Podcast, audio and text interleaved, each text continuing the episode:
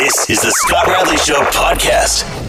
Uh, if you've been listening today to this station, Scott Thompson, to Bill Kelly, over the last couple days, to any newscast, basically, you have been hearing the story of Elizabeth uh, Wettlaufer, who is a nurse out of Woodstock, who has now been charged with eight counts of first degree murder for the deaths of eight elderly nursing home residents. And you've probably heard all about this now that it's I mean, it's a terrible, terrible thing. Of course it is. How could it not be?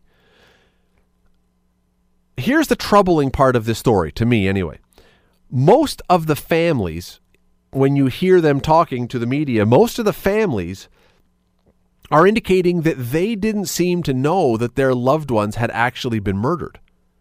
They from everything I'm hearing, they seem to think most of them seem to think that they that their loved one, their grandfather, grandmother, parent had just passed away from natural causes. And this, I have to believe, creates all kinds of questions and concerns for people who actually have parents, grandparents, loved ones of any kind in nursing homes. So, joining me to talk about this, Dr. Carolyne Byrne is the Associate Dean and Director of the McMaster School of Nursing. Uh, she joins me now. Doctor, thanks for doing this tonight. Uh, good to talk to you, Scott. What was your response when you first heard this story? And I don't mean emotionally. I mean, of course, it's a terrible story. I'm sure you were very saddened like everyone else was. But beyond the tragic part of this, your response to how this could have happened. Because I'm wondering if it strikes you, as someone who teaches nursing, works in nursing, that this would have taken someone who was exceptionally cunning and stealthy to pull something like this off. Or honestly, in a nursing home with frail seniors, would this be something reasonably easy to do if someone was so inclined? Well, uh, first of all, these kind of events are extremely rare. Of course, and thankfully. Uh, yes, thankfully, yeah. So, um, of course, I was shocked. Um, and in any hospital or long term care, there are all kinds of protections um, and uh, checks around the giving of medication. Now, I don't know uh, what medication was used because I don't think the police have said. I don't even know if the, if it was one medication or many. Um, so it's it's not easy to do. Um, and the other thing is is most people working in long-term care are caring and compassionate people who love working with the elderly. So it, it was a shock and it's rare and it, incredibly upsetting as as you mentioned. And i feel for the families. I feel for the families who thought that their loved one died of natural causes and now are having to learn that it's something else. So it's it's tragic. It is. I mean i can't imagine the shock when you find out that someone that you had buried and loved and mourned was actually killed. It seems. I mean, that that would be stunning to to anybody. Absolutely. But the reason I asked the question is because clearly, uh, now I, I want to back up for a sec. This person, this nurse, has been convicted of nothing at this point. So let's just right. make that clear. So we, we don't know for sure what's going on here. We don't know if anything happened for sure. She's simply been charged. Exactly. But if this was the case, it means that she would have been getting away with doing this for some length of time. So, I mean, give me a, give me an example then of how this could have flown under the radar? Is it is it does this fall then on administration? Does this is this again? Would it be easy to do if you had someone who was de- determined that this was something they were going to want to do? Yeah, well, I don't think it's easy to do, but it depends on the type of medication. Um, it depends on the condition of the senior who's there, um, and um, uh, so there's a whole number of factors. I would not say that it's. Um, uh, I would blame it on administration. Um, it it must have been, and it was over a space of was it nine years? It was a long time. Yeah, I can't remember the exact time. So there wouldn't be, um, a- and in two different homes, so there wouldn't be any necess- uh, There wouldn't necessarily be a pattern to it, and it was so spread over time. So it it may go under the radar. Um, uh, y- yeah, it it could have, um, but I think. Um, each nurse or physician or whoever is looking after someone in a long-term care facility really is under a professional oath to give the best care. Of course. So something happened here. I, I have no idea. Well, would it, would I be correct? And I, believe me, I'm not a nurse or a doctor, so I'm uh, I'm asking the expert here. But would I be correct that a maybe not in perfect health, quite elderly person generally would require less medication than somebody who was a healthy, full full Yes. health adult? Yes, you're right on that, and and lots of elderly people are on me- multiple medications Sure. because they have a lot of chronic conditions. So, um, uh, y- you know, they're often uh, on lots of medication. So it would be then, I would expect that it would be much more difficult to identify an overdose because you could be just giving someone a typical dose, but for this particular person, it would be much too high. Right, uh, right. That that could happen, and you know, medication errors do happen um, uh, all around the world. Uh, but there's ways of checking them and checks and balances. Um, and I I don't know whether this uh, person that's being accused was working on a night shift or a day shift. Does that make a difference, do you think? Uh, I think it does. I think night shifts are much more quiet. People are usually sleeping, um, and there's certainly not as many staff on. Um, but I don't. I have no idea of the details of the case. I don't know if anyone Of does course. yet. But you alluded to something just a few moments ago, and I, and I, I agree 100%, and that is all, every person that I've ever encountered who is a nurse or a worker who works with seniors has been a very, I mean, you have to have a, a, a really high level of compassion Yeah. to work with people because it, it's, a, it's a difficult part of nursing. It's, it's not an easy thing to do. No, it it isn't. I mean, most people who work in long-term term care enjoy it. They love the residents. They, you know, they be they know they get to know the families. They get to know the grandchildren. Um, so they experience joy in that as well. You know, getting to really getting to know somebody is is uh, is a privilege. I know a number of, of young people who have gone into nursing in recent years, and I got to be honest, many of them, a, a large number of them, I'd even say, when you talk to them and you say, What do you want to do with nursing? A lot of them want to go into labor and delivery. That seems to be a very popular area. Um, a lot of them want to go into surgical. They, I mean, that's something fascinating to them. What kind of competition is there in nursing to work with seniors? Is this an area where there's a lot of people coming out of nursing schools saying, that's my goal, I desperately want to work with seniors? Or is it a very much smaller group because it requires a special type of personality? Well, I would say it's probably a smaller group. You're right that people like uh, uh, graduating nurses. Pediatrics is another one. Okay. Um, uh, where people, uh, where where some graduates like to like to work, or cardiology, or so there are a lot of different areas. Um, but in, I would say, all nursing programs within this country, students do a placement in long-term care, or they work with the elderly in the community. So students graduating from any program um, in the country would have had an experience either in long-term care or working with um, seniors in the community, in a community center, in their homes, in home care. So all students get that experience. So they would have a taste of whether this was to their liking. Absolutely. And what kind of checks and balances would there, or checks, I guess, not so much the balances, what kind of checks? If, if I was, if I was applying, if I had graduated as a nurse and I went to a seniors home or a long-term care facility and applied as a nurse, Yes. what, what would they, what would they check of me? What would they try to find out before they just said, sure, come and work here? Well, first they would do an interview and uh, see if you were um, suited to the job, and then they would check your registration to make sure you're licensed to practice in Ontario, um, and then they would do reference checks. So, uh, if you were just a new graduate, they may call one of the professors, and the you know the student may give a professor's um, uh, name. Uh, they would probably also check if whether the student had, you know, what experiences the well the graduate had in in long term care, and whether they'd ever done any volunteer work in that area, because lots of students do. Okay, so the the uh, the bottom line on this, I think, is that there are lots and lots of people, many of them listening, who have parents, grandparents, loved Yeah. ones who are in a facility like this, and I'm sure that when they hear a story like this, it does make them flinch a little bit because it uh, clearly, even though it's incredibly rare, clearly it can happen. Yes. So you are. I'm going to put you right on the spot. You're the you're the person who's creating all the nurses out coming out of McMaster.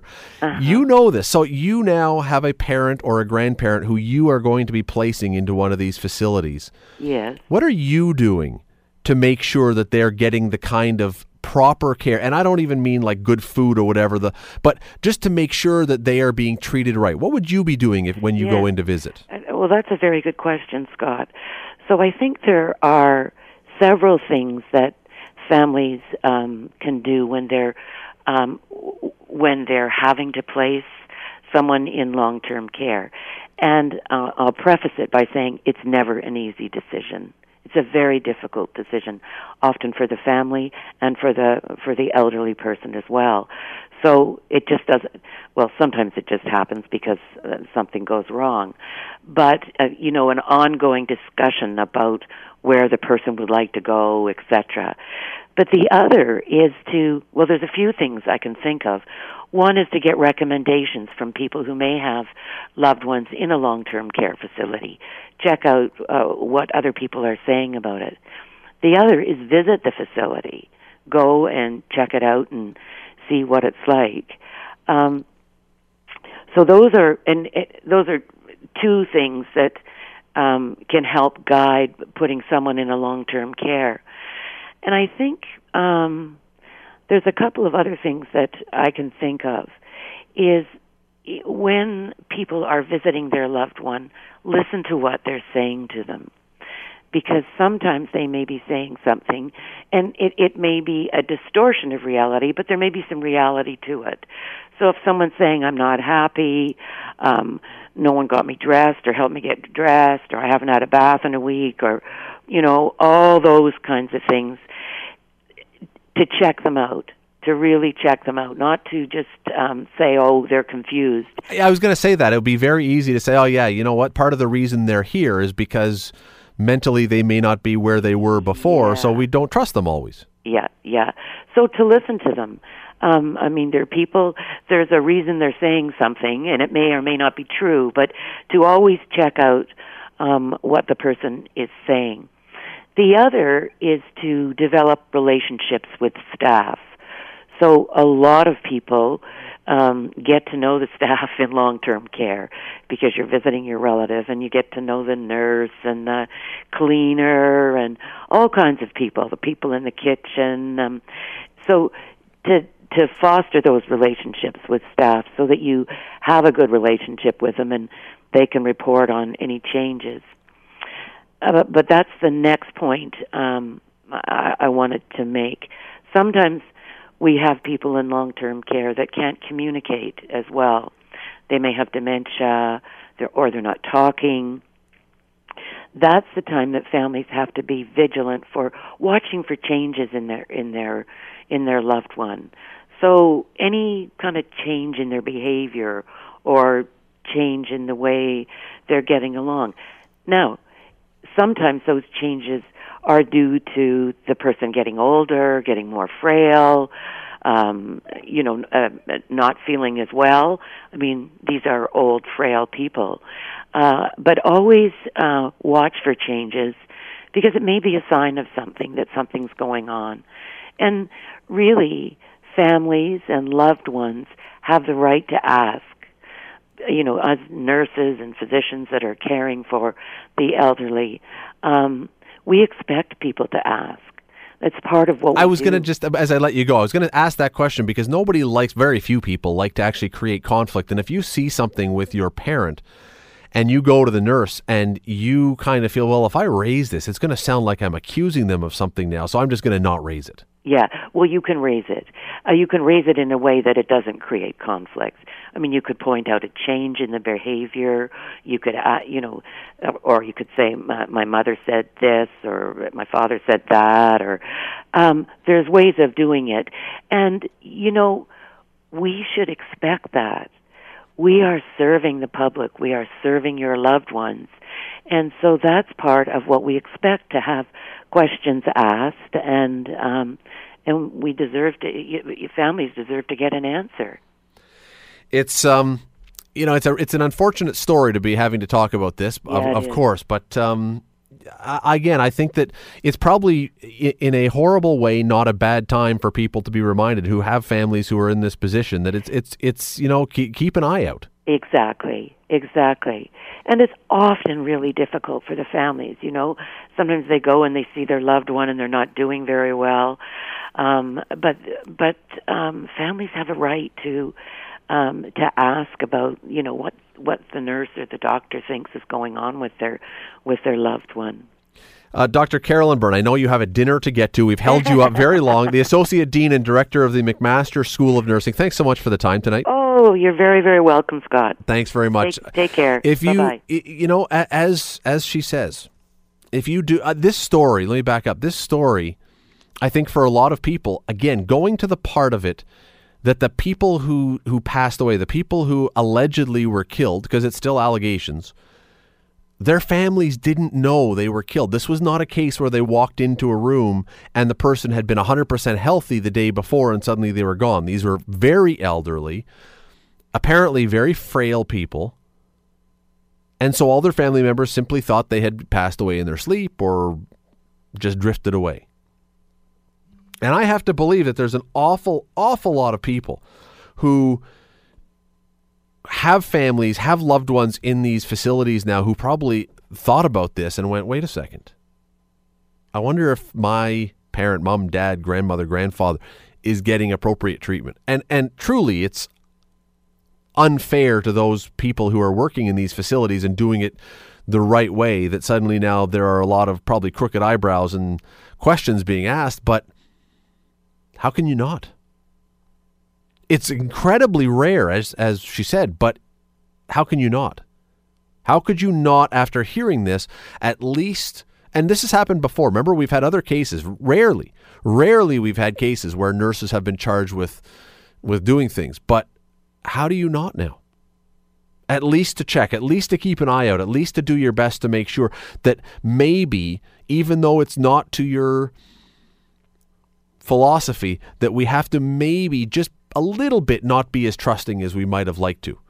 Even though that nurse is probably incredibly wonderful, maybe we have to be not quite as trusting and just keep a little closer eye. You're listening to The Scott Radley Show, weeknights from 7 to 9 on AM 900 CHML. Let's get into this though. It is um, there's a three part series. Part one is going to be in the Spectator tomorrow morning. Probably by sometime tonight, it'll probably be online at thespec.com. And I am telling you that you will want to read this because it is. What Teri Pecoskie, who's going to join me in just a second, what she's pulled together, what she's found out, is a really, really interesting look at the connection between sports, hockey in particular, and money between players who actually can navigate their way through the system and arrive at a destination of major junior hockey or maybe even higher and cash. You'd better have money if you want to get ahead in hockey, essentially. If your parents don't have dough, you are probably not going to be going anywhere in the game of hockey. It's something that we've thought about and probably discussed and pondered for a while, but Teri has now been able to pull together a whole lot of information and a whole lot of data that backs this up and makes this an established truism, not just a theory. Teri Pecoskie from The Spectator joins me now. Teri, how are you? I'm good, Scott. How are you? I'm good. So we're going to get into all the details of this in just a second, but uh, essentially, give me the if you were going to sell this story to someone, if you're telling them what this is about beyond what I did, give me the 30 second Reader's Digest version first of all, and then we'll mine down into it.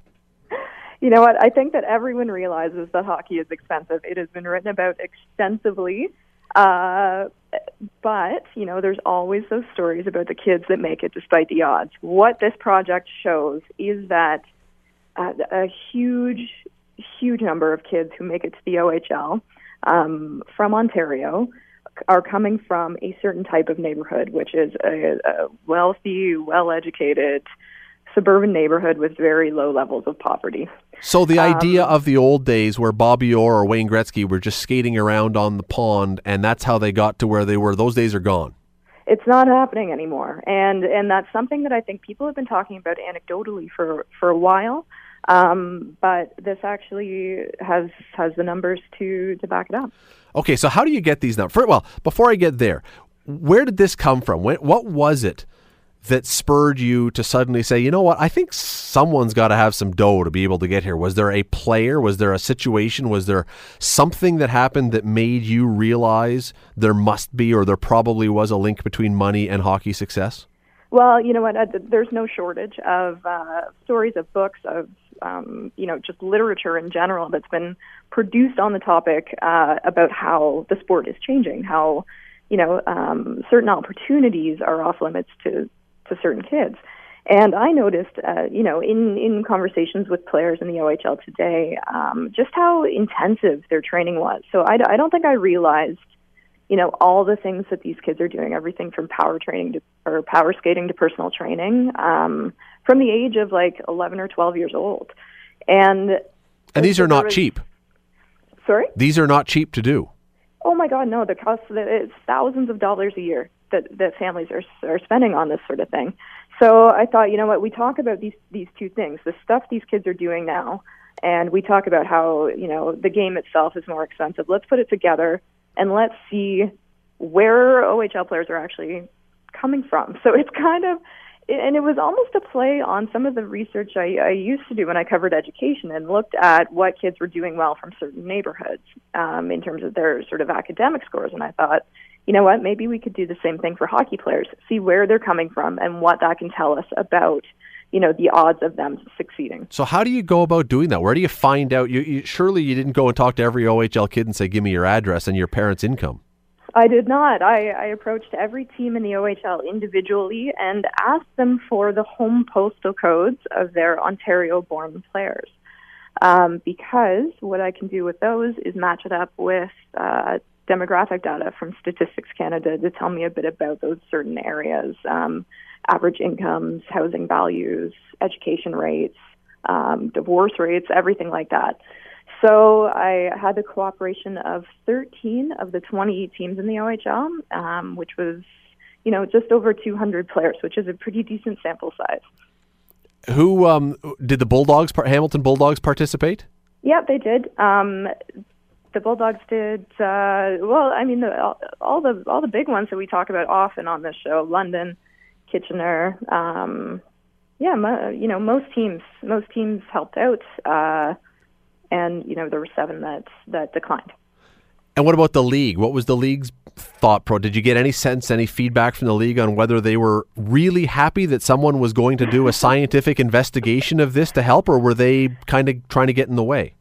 Uh, you know what? They, I don't think they were thrilled, but I, I think the reason for that more than anything is that generally they they collect this information for, you know, to to mail things to parents and get in touch with parents and and so forth. It's not generally so people can do this type of work with it. Um, so I think that that was their hesitation. The league, we did request um, the postal codes we couldn't get from individual teams. We requested from the league, but they declined as well.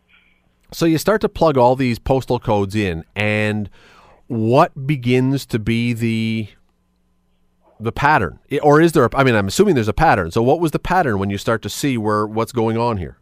Yeah i mean for for the the sample size that we have so for those 218 players what we found was the overwhelming majority so 80 or 90 percent came from neighborhoods with um, median incomes above the ontario average um, post-secondary completion rates above the ontario average uh, the same uh, very very low rates of poverty um, and you know pretty expensive houses.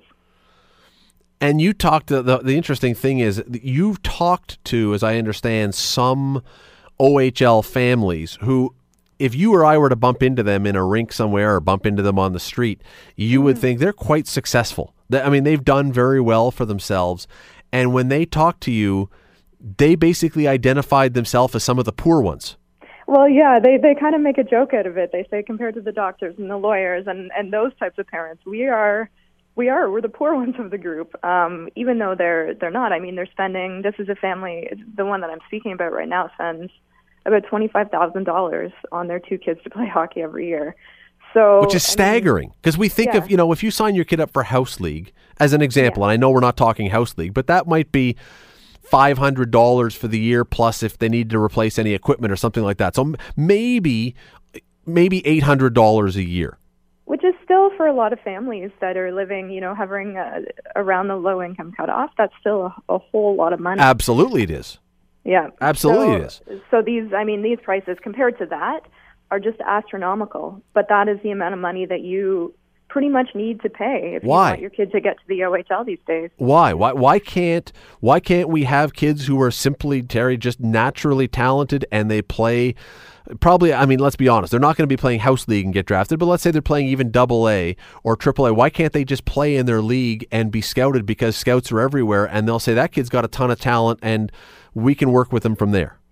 Well, the scouts aren't everywhere. First of all, they are um, generally scouting AAA tournaments and pretty much in uh, you know southern Ontario in this this belt that runs you know anywhere from Ottawa to Niagara. Um, and if you're really outside of that, it's going to be hard to to get their attention.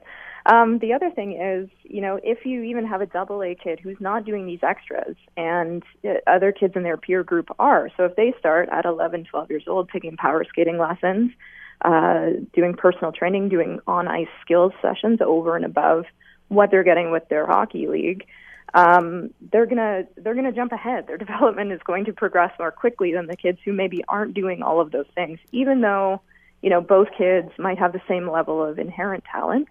And once one kid starts to pull ahead, it becomes really difficult for you know a kid who's not doing all of that stuff to catch up. Well, you know, there's an example, and if people are not even fans of the OHL exactly, there's an example they can see of where this happens. There's a guy who's now playing for the Toronto Maple Leafs who used to play for the Hamilton Red Wings named Zach Hyman. He's a nice kid, and his mm-hmm. dad is very successful. His dad used to own the Hamilton Red Wings. And I remember when he first played here, when Zach first played in Hamilton, talking with him, and he was not a great skater. Mm-hmm. And dad rented a rink and a skating coach and five mornings a week.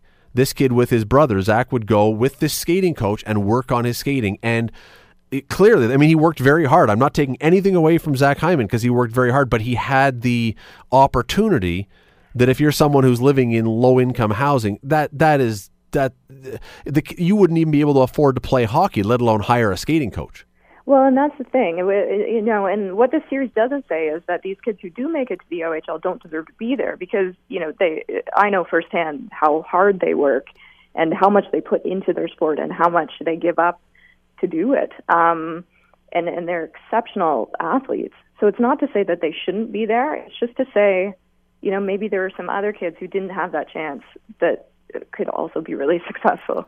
Well, okay. By the way, you said twenty five thousand. Is that a legitimate number? Is that really what some people are paying per year to, for their kids to play hockey, or a couple kids to play hockey? So we're talking ten, eleven, twelve thousand a year per kid. I would say in Hamilton, for a AAA kid these days, the average of most families I spoke to, and this is, say, AAA minor midget, which is the year in which kids get drafted to the OHL, uh, $15,000 was the number I heard most frequently.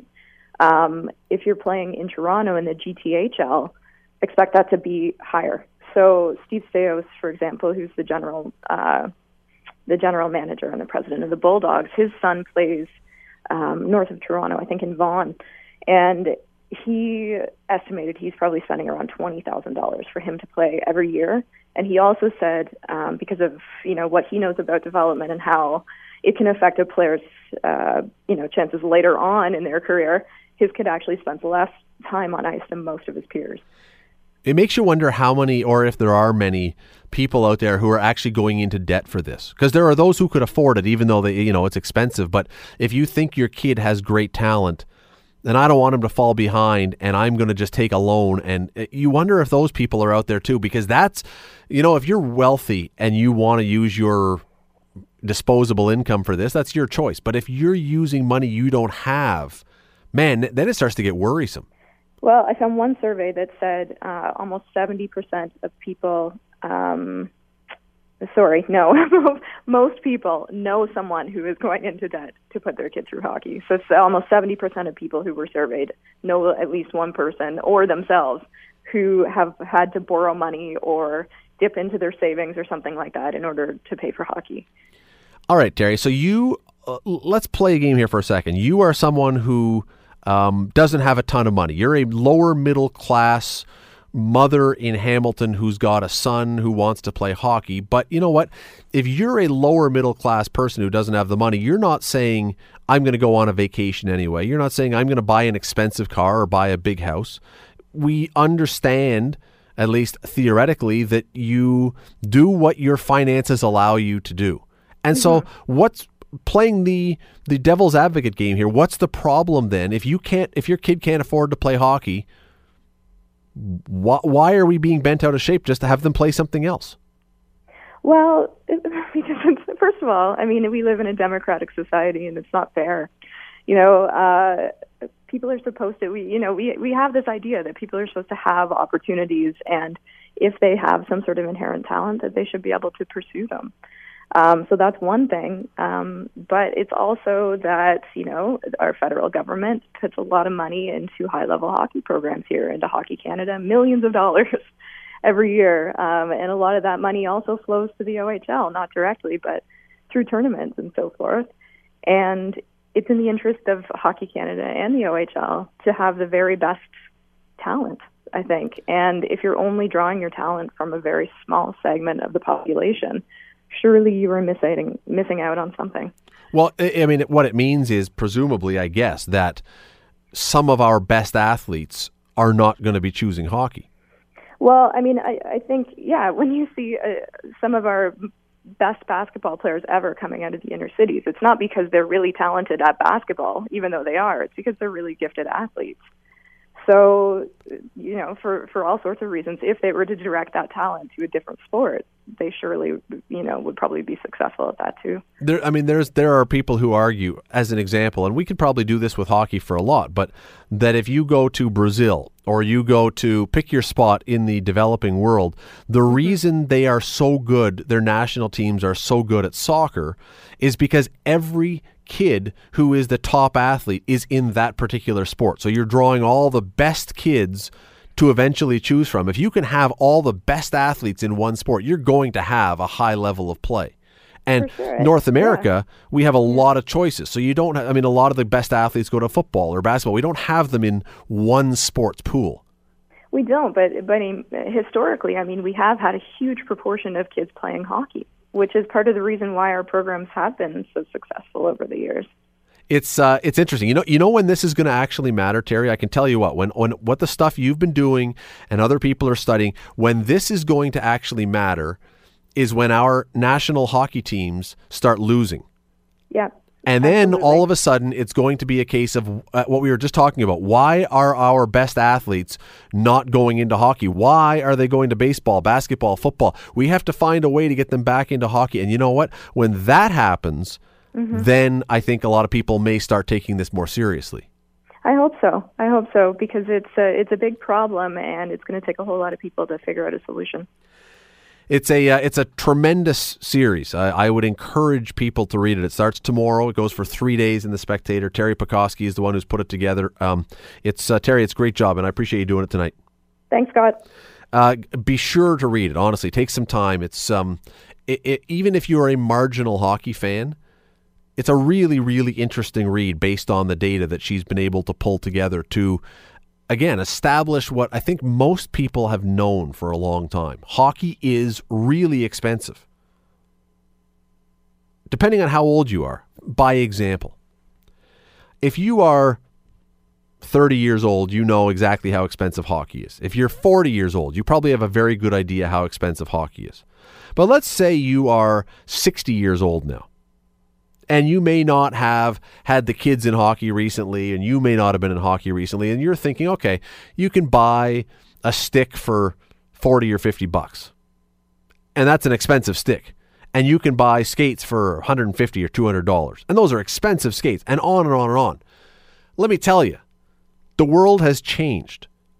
If you're going to get a decent a decent, not a great, not a high end, a decent stick today, you're not going under a hundred bucks in all likelihood, unless you find one that's on a deep, deep sale. Yes, I uh, I a couple of years ago had to buy a stick to play floor hockey with, and the best stick, uh, the cheapest stick I could find that I was willing to use that would not snap just from using it was fifty five dollars. And that was, and but if you're talking about now a composite stick, and all And- the and sticks that are was a composite, wooden stick, yeah, too. these are all composite sticks now. You're talking, unless you find a sweet deal, you're talking well over a hundred dollars for a stick, and you may go through more than one in a season. Skates, if you can find a hundred dollar skates or hundred and fifty dollar skates, good for you. There are some out there for sure. But if your kid is going to be playing any kind of level of hockey, they're going to want to have some good skates and you may fall off your chair if you're if you've been out of the hockey game for a while, but you could easily to buy a really high end pair of skates, get into the six, seven hundred dollar range for skates. It goes on and on and on. And then, as Teri said, if you're a good player, if you're a good player, you're going to need to keep up with your friends. You're going to and the people you're competing with for spots on AAA teams, which are the teams that get scouted, which is how you get up. You're going to need to take power skating. You're going to need to play summer hockey. You're going to need to do all these other things. It's not it's not the way it used to be. And, and I think it's a shame in, in a lot of ways. It's not the way it used to be once upon a time, as I say, when Wayne Gretzky just went out on the backyard rink and skated around and then went and played for his local team for the Nadrofsky Steelers in Brantford. And everybody scouted him and saw him, and that was where Wayne Gretzky. Today, today, Wayne Gretzky and the story, the the nice romantic story we have about Wayne Gretzky would be a very different story when the next Wayne Gretzky comes along. And all you have to do is look at what Connor McDavid did. Connor McDavid did not just do the backyard rink like Wayne Gretzky. There were private skating instructors and there was workouts and there was AAA teams and travel and summer league, on and on and on and on and on. That's what it is right now. So if you were to find a kid in the inner city who comes from a low income family who happened to have natural, instinctive hockey abilities where he was going to be a star, even if he could find the money to get his stuff together, to get equipment, and to join a local house league team, which is still going to cost you five. I mean, forgetting even the equipment, four, five hundred dollars at least. Then you have to play on a rep team because no one's scouting house league, and now double, maybe triple that. Then go to triple A, quadruple, quintuple. As Teri says, get up to 11, 12, 13,000, 20,000 dollars. Boy, it's a daunting thing. Go go read the piece tomorrow for sure. And as I say, it may be online tonight. I'm not sure, but definitely go and read it. It is uh, it is fascinating about our national sport. You're listening to The Scott Radley Show, weeknights from 7 to 9 on AM 900 CHML. If you're not a fan of The Walking Dead, well, hang with me, although you can probably tell those who are today, or at least you could this morning, by those walking around looking like they've been sucking back Gravol and needing motion sickness bags because of what they saw on the show last night. Let me read you a brief description.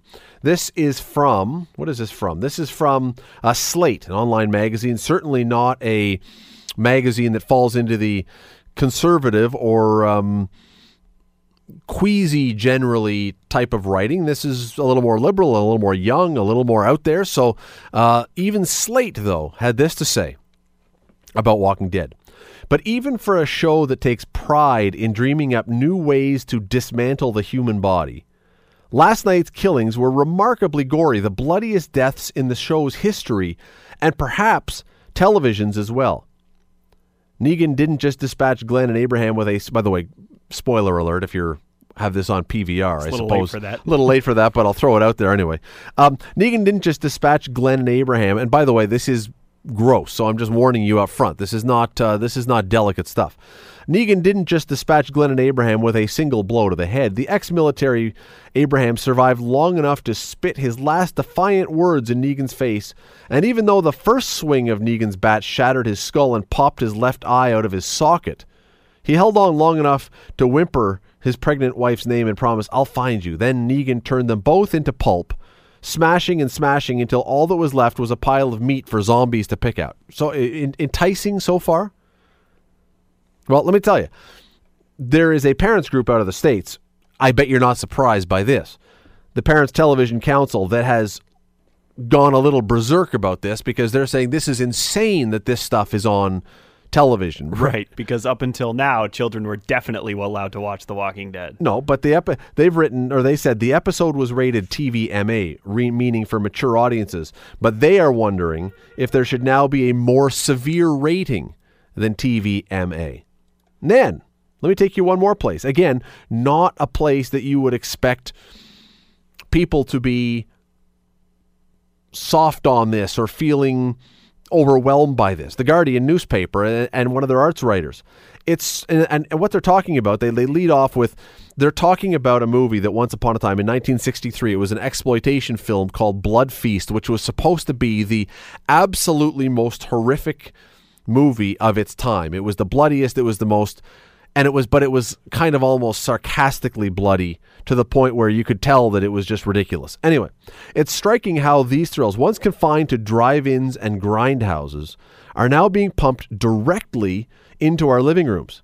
You can draw a straight line from Lewis's groundbreaking goremongering, that's Blood Feast, to the now par for the course bloodletting on games like or shows like Game of Thrones with its now legendary red wedding red we, red wedding killing spree, The Walking Dead, and the Ash versus the Evil Dead. But will today's gruesome TV be looked back on as equally quaint and kitsch?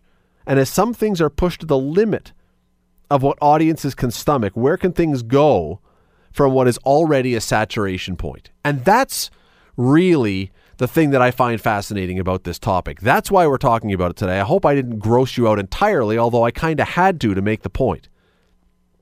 If you didn't see The Walking Dead, and I didn't, I've only read about it and I saw a clip. If you didn't see it, it probably means that you're not interested. I wouldn't go and watch. But essentially, what it was was by every description, the bloodiest, the most gruesome, the most vicious, the most disturbing fictional killings we've seen on television. And as The Guardian points out, where can things go from what is already a saturation point? And I think that's a really interesting discussion because there's a couple things at play here. The first one is everybody in television, everybody, every show, it seems, or nearly every show, reaches a point when they decide that they need to do something to make sure they have people's eyeballs. It all goes back. The very first one, if you remember, where the phrase comes from, was in Happy Days when Arthur Fonzarelli jumped the shark. Literally at Caesar's Palace on his motorcycle, he jumped the shark or wherever he was. I can't remember if it was Caesar's Palace, but he on a motorcycle jump went over a pool of sharks, and that's where the phrase "jumping the shark" came from. Was from Fonzie. And in my favorite little piece of trivia, Happy Days didn't jump the shark when Fonzie jumped the shark. That's that to me is the best part. Is that the the show actually was still quite successful and well well thought of at long after that happened, but for some reason that phrase stuck. That phrase stuck. And so most shows, many shows have reached at some point reached the point where they say we got to do something to remain relevant. We got to do something to keep people talking about us and keep tuning in. And often often and you know what, if you think I'm being naive or being prudish or whatever else, that's fine. That's fine. But many times, oftentimes, the way you keep people's eyeballs is you go with exceeding violence or you go with something more on the sex side of things. You go sexy or you go violent and that's how you keep people keep people's attention as the show is beginning maybe to lose a little bit of a grip or that you're not you're worried that maybe you're not as a hot property. You want to get people talking about you again. That's the place you go. That's and, and come on. Is, is anyone going to disagree that that's what happens? No, you're not. And so, this question, though, that The Guardian raises is where can things go from here? If you are already showing, now again, these are fictional things, so I suppose that, you know, the answer some people are going to give is, well, have a real killing. Well, they're not going to do that, I, I hope. But where can things go from here? When you have something that even TV watchers who watch this stuff all the time, who are fans of the show, because later on in a number of these stories, it says that fans of the show on social media basically said, I'm out. This was too much. It was too gross. It was too disturbing. I'm not watching anymore. If you've reached the point where fans of the show are saying, nah, fans of a show about zombies killing each other, quite frankly, just to be on, just to be telling you what's going on, they're saying, no, it was too much. But we know that this is not going to be the last step because it never can be. If this is the last step, you can't get any more eyeballs. So someone has to, by definition, then, push the bounds a little further. That's what always happens. It, it seems so odd to me that people would draw the line there.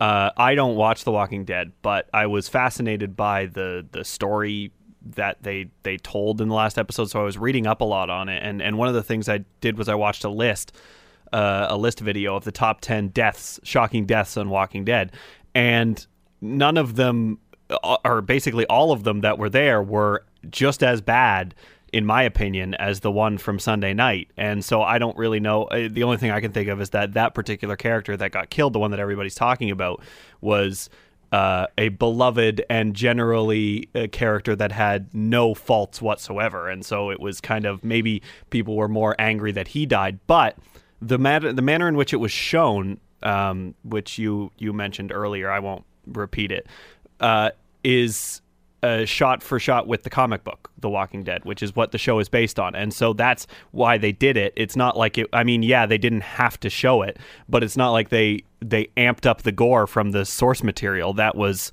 in the source material. That's what it looked like on on the comic book page. Be that as it may, be that as it may, we are talking about television, and I understand that it's on at 10 o'clock or so at night. I understand that it it is a specialty channel, especially in Canada, so not every kid is going to stumble upon and, this. And in the States. And in the States. But the reality is, as they point out, this stuff is now, whereas once you would have had to go to the drive in movie theater or somewhere else, way back in the day, or make an effort to go get a VHS tape or a DVD or whatever. Now it's just popping into your house and guaranteed, I will guarantee you, and I haven't even checked this. Look, you can check this as we're speaking right now. I would be willing to bet money that that scene has arrived as a video somewhere on the internet that you can look it up. You don't even have to watch the whole show. Yeah, so some of course. kid it was it was number one on my on the list that I was watching. So. Right. So it does so if you're a 13-year-old and you've now heard people saying, "Oh, The Walking Dead was so gross." What's the first thing you're going to do? Are you going to say, "Oh, I don't know." Or are you going to go? Now, here's the problem I have with this. And again, feel free to disagree with me. Feel free to say that I am just prudish and that I have no stake in this because it's just fictional violence. It's not real and don't and and people will say well don't don't tell me that kids who watch violence are prone to violence. I have no idea if that's true or not. I really don't. I have no idea. There are different studies that would say one or the other. There are studies that say kids who play violent video games are more likely to be violent. I I don't know. I don't have. Any, I don't. Are, there are more studies that say they aren't. Fair enough, but I. But the point is, I don't have the science. I'm not standing here saying if you play a violent video game, if you watch The Walking Dead, and you see people fictionally getting murdered on this show, you're going to go out and do it. But I will say this: there is a reason why advertisers show their ads over and over and over again on TV and the movies, wherever else. There's a reason they do this because clearly they are spending tons of money. There is enough science, there's enough research that says if you show something over and over and over, it does burrow into your brain. If you hear a jingle enough times, you do start to come, become familiar with that. We did a quiz question a while back where we played, and I asked, and it was probably one of, I don't know how many calls Luke got that night it was one of the biggest responses we ever got to a quiz question, maybe the biggest. We played the I'd like to teach the world to sing jingle, where all the people from around the world were standing on the top of a mountain. And I asked that night, I said, What product was this? And I don't think Luke got off the phone for the whole night because everybody who was alive when that commercial existed knew that was Coke because it had effectively, people had heard it enough, seen it enough that it had burrowed into their brain like a brainworm. Well, I if if commercials have that ability, if if fast food places show their commercials at times when they know that people are going to be watching and eventually they're going to get hungry and say, "Oh, I could go for one of those burgers. They don't advertise and spend all the money. They don't advert advertisements in the World Series right now are $500,000 for a 30 second spot because the Chicago Cubs are drawing a big audience. Companies are not paying $500,000 to show one ad if they believe that it has no impact. They believe that if you show it over and over and over and over, that that eventually people's minds will change. Some people, not all, not all. It doesn't have to be all, but they believe that if they show it enough, some people's minds will change, and you will begin to be interested in the product or desensitized to the product or whatever else it is. And so that's to me, that's what this story is about. I don't believe regardless of what different studies might say, and as Luke pointed out, some say yes, some say no, more say no. But I don't believe that if you watch The Walking Dead, that you are going to go out and club somebody to death with a baseball bat wrapped in barbed wire. That's how that it was gross. But if you watch violent images enough on television, does it not strike you that it must desensitize you in some kind of way? If advertising is the repeated viewing of something to make your brain work slightly differently and perceive something differently, how can we then say advertising does it, but viewing a show doesn't do it? How can we say that seeing this happen over here works, but this over here doesn't work when it's essentially the same thing?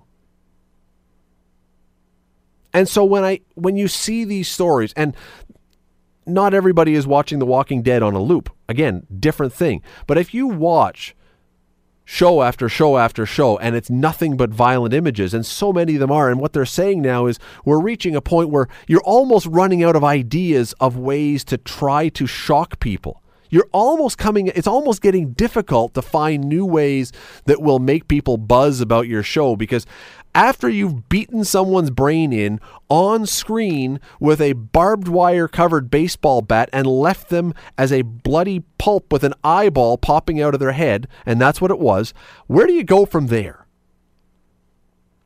And while I am not, and if you listen to this show regularly, you know that I am absolutely person number one in the non censorship department. I don't believe in censorship. What I believe in is perhaps a little more of self censorship or responsibility. And if people want to make this stuff, they have a right to make this stuff. If I want to say what I want to say, someone else has a right to say what they want to say as well. I have to expect that. But there is a point at which somehow we're losing, it seems to me, out of an urgency to be talked about, out of an urgency to somehow remain relevant, that we are jumping sharks left, right, and center and doing things that become ridiculous.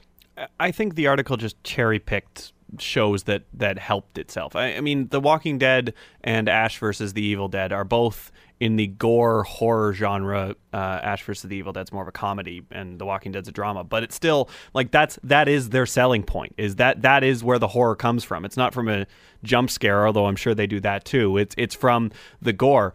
Um, when it comes to Game of Thrones, which is the show that I do watch, it's when when you talk about using sex and violence to try and attract eyeballs, the show was absolutely guilty of using um, using nudity and sex to try and attract eyeballs early on in its run. Less so later, but I've never once watching that thought the violence was over the top. It was it was no worse than I'd ever seen in an R-rated movie. When when when you go and watch these and and and I I am not the kind of person who goes to watch a movie thinking I hope this has all the gore in it. I, it's I'm talking like uh, an R-rated movie like The Departed. Okay, ultimately though, we got to go to break. Ultimately, my question is this. And once again, I'm going to say this for the third time. If you think I am just a prudish choir boy, fine. Send me a note, radley at 900chml.com if you think that's the case. But here's the question. If we back in 1970, whatever, had X as the limit of what we were going to put on TV, and in 1980, we had Y. And in 1990, we had Z. And then in, I should have started earlier because I've run out of letters, but on and on. And we are now at the point where essentially they are showing on the air bloody bludgeonings and beatings. And again, this is not in a movie theater. This is not where you're paying your money specifically to go and watch this. Where is the next step? What is the next step if the idea is that we have to keep people interested and we have to keep eyeballs on our show? Where is the next step that you take? What would be the thing, I guess, what would be the thing that would be so outrageous now, that would be so offensive, that people would actually say, Oh, did you see that last night? Because that's where we're going. Luke pointed out before we came on here that there is a character in this show who is a pregnant woman. And he said, and I agreed with him, there's no ch- you knew that character wasn't going to be harmed because there's no way they would ever allow a pregnant woman to be killed on this show. That's so far beyond the pale. Keep that in mind because you know where they're heading. And if there's nothing left to shock, if there's nothing left to cover for writing that maybe isn't getting the same attention and storytelling that isn't getting the same attention, and you have to do something that's going to shock people into tuning in, there are very few places left to go. The Scott Radley Show, weeknights from 7 to 9 on AM 900. AM 900 CHML.